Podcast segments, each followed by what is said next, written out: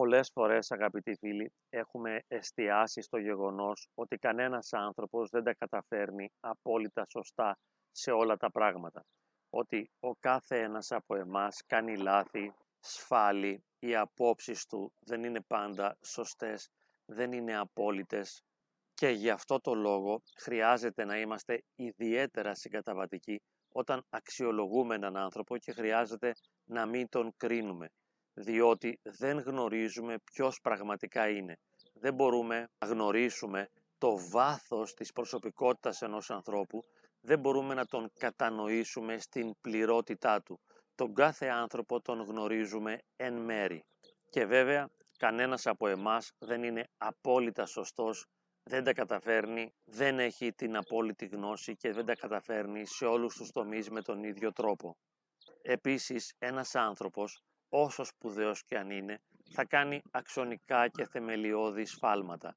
Εμείς θα χρειαστεί να τον προσεγγίσουμε και να τον καταλάβουμε για αυτό που πραγματικά είναι. Να γνωρίσουμε στο μέτρο του δυνατού το βάθος και το εύρος των εσωτερικών του διαστάσεων, των προβληματισμών του, των σκέψεών του, των βιωμάτων του. Διότι εάν δεν τον προσεγγίσουμε με αυτόν τον τρόπο, τότε θα τον κρίνουμε αυστηρά, θα τον απορρίψουμε και μάλιστα θα έχουμε πέσει και έξω. Θα θέλαμε να πάρουμε ως παράδειγμα έναν πολύ γνωστό σπουδαίο θεολόγο σύγχρονο, ο οποίος έχει κοιμηθεί πριν από λίγα χρόνια, τον Νικόλαο Σωτηρόπουλο. Ο Νικόλαος Σωτηρόπουλος ήταν σπουδαίος θεολόγος. Αυτό που τον χαρακτήριζε ήταν η άπτεστη γνώση της Αγίας Γραφής. Θα μπορούσε να πει κανείς ότι ήξερε απ' έξω την Αγία Γραφή και επίσης ήταν περιβόητες οι συνομιλίες του με τους αιρετικούς, με τους μάρτυρες του Ιεχωβά, με τους πεντηκοστιανούς. Γνώριζε ακριβώς όλα τους τα επιχειρήματα και με βάση την Αγία Γραφή μπορούσε να τα αναιρέσει. Είχε μάλιστα κάνει και τηλεοπτικές εκπομπές αντικρούοντας με λογικά επιχειρήματα μέσα από την Αγία Γραφή τα επιχειρήματα των αιρετικών, των πεντηκοστιανών, των μαρτύρων του Ιεχωβά και άλλων.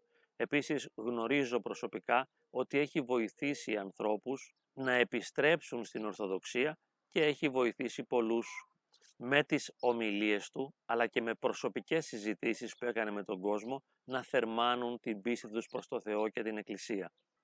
Όμως, ο Νικόλαος Σωτηρόπουλος ήταν απόλυτος, θα μπορούσαμε να πούμε κατά κάποιον τρόπο φανατικός στα θέματα της πίστεως και τολμούσε να τα βάζει με όσους υποψιαζόταν, αισθανόταν ή πίστευε ότι αποκλίνουν από την ορθόδοξη δογματική και την ορθόδοξη πίστη.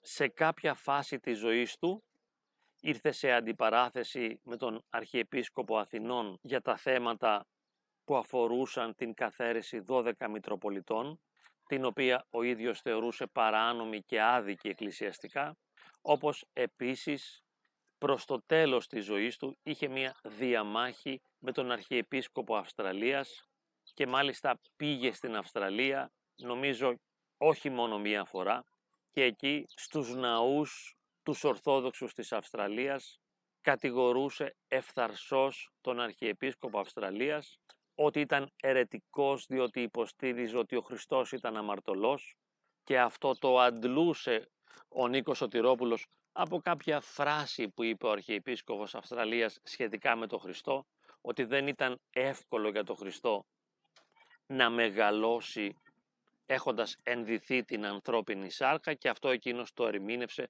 ότι ο Χριστός δεν ήταν αναμάρτητος εκγενετής αλλά αμαρτωλός και τα έβαλε με τον Αρχιεπίσκοπο Αυστραλίας και επέμενε πολύ πάνω σε αυτά τα θέματα. Ιδιαίτερα μετά από αυτή την αντιπαράθεση με τον Αρχιεπίσκοπο Αυστραλίας η Εκκλησία τον αφόρησε.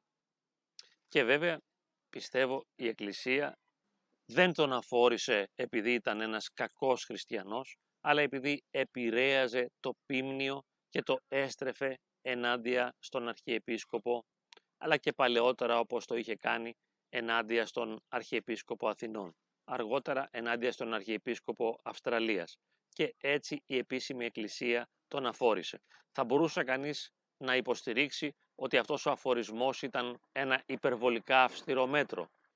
Όμως, όπως όλες οι τιμωρίες σε εισαγωγικά της Εκκλησίας, έχουν παιδαγωγικό χαρακτήρα και με αυτόν τον τρόπο πιθανώς η Εκκλησία προστατεύει το Πίμνιο από άλλους ορθόδοξους θεολόγους και πιστούς, οι οποίοι θα ήθελαν και εκείνοι να ασκούν αυστηρή κριτική σε επισκόπους και αρχιεπισκόπους και έτσι προφυλάσσει τη συνοχή της Εκκλησίας, το ομοθυμαδόν, το να είμαστε όλοι μαζί ενωμένοι και να μην προκαλούνται ταραχές και διασπάσεις.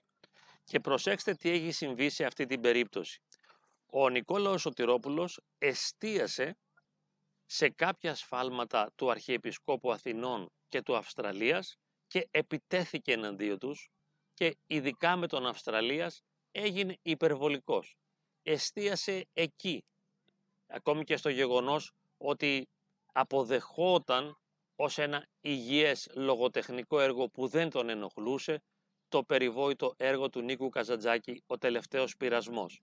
Αυτό για τον Νικόλαο Σωτηρόπουλο ήταν μεγάλο σκάνδαλο, διότι θεωρούσε δικαίως βέβαια τον Καζαντζάκη ως μέγα αιρετικό, επειδή βλασφημείται το όνομα του Ιησού, ο ίδιος ο Ιησούς, όταν ο Καζαντζάκης τον παρουσιάζει στον τελευταίο πειρασμό ως ένα απλό αμαρτωλό άνθρωπο. Εστίασε λοιπόν ο Νικόλαος Σωτηρόπουλος στο γεγονός ότι ο Αρχιεπίσκοπος Αυστραλίας έβλεπε φιλικά αυτό το έργο. Όλες λοιπόν αυτές οι διαμάχες του Νικόλαου Σωτηρόπουλου με την επίσημη Εκκλησία, αλλά και μετά ο αφορισμός της Εκκλησίας κατά του Νικόλαου Σωτηρόπουλου, οφείλεται στο γεγονός ότι εστιάζουμε σε συγκεκριμένους λόγους και σε συγκεκριμένες κριτικές. Εάν ο Νικόλαος Σωτηρόπουλος μπορούσε να μπει στη θέση του Αρχιεπισκόπου Αυστραλίας, αλλά και του Αρχιεπισκόπου Αθηνών, δεν θα ήταν τόσο αυστηρός μαζί τους.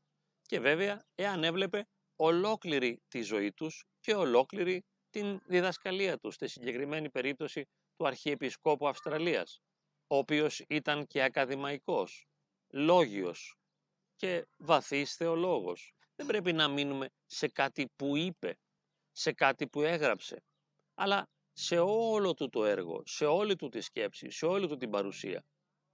Και μετά βέβαια η επίσημη Εκκλησία δεν έπρεπε να εστιάσει στο γεγονός ότι ο Νικόλαος Σωτηρόπουλος άσκησε αυτή την αυστηρή κριτική ενάντια στον Αρχιεπίσκοπο Αυστραλίας ή ενάντια στον Αρχιεπίσκοπο Αθηνών, αλλά να δει ολόκληρο το έργο του Νικόλαου Σωτηρόπουλου, το βάθος που είχε το θεολογικό, τη γνώση που είχε της Αγίας Γραφής, αλλά και το έργο το θεολογικό που επετέλεσε σε ολόκληρη τη ζωή του.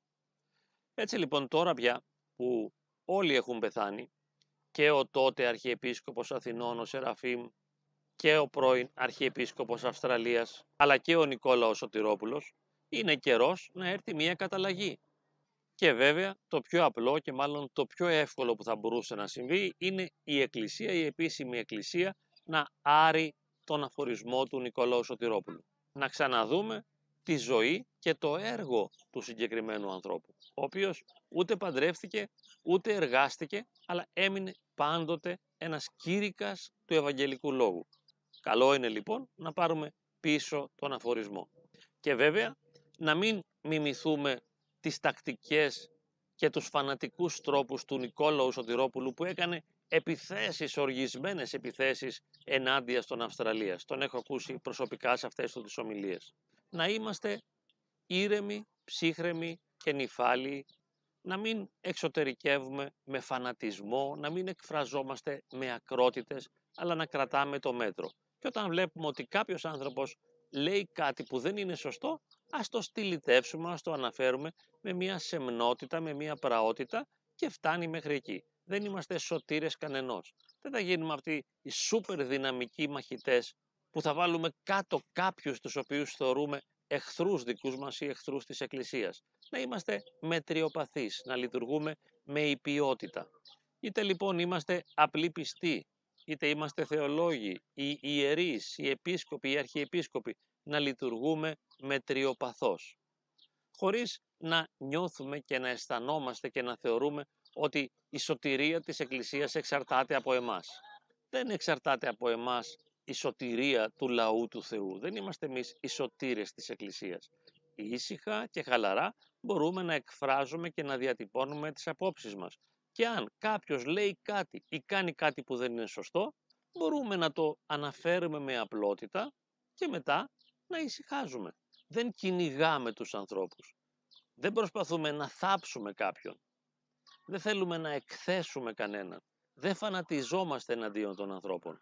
Λειτουργούμε με αγάπη, με καλοσύνη, με πραότητα και με υπιότητα. Μακάρι να γίνει έτσι και εύχομαι εγώ και εσείς που με ακούτε να λειτουργούμε με αυτόν τον τρόπο.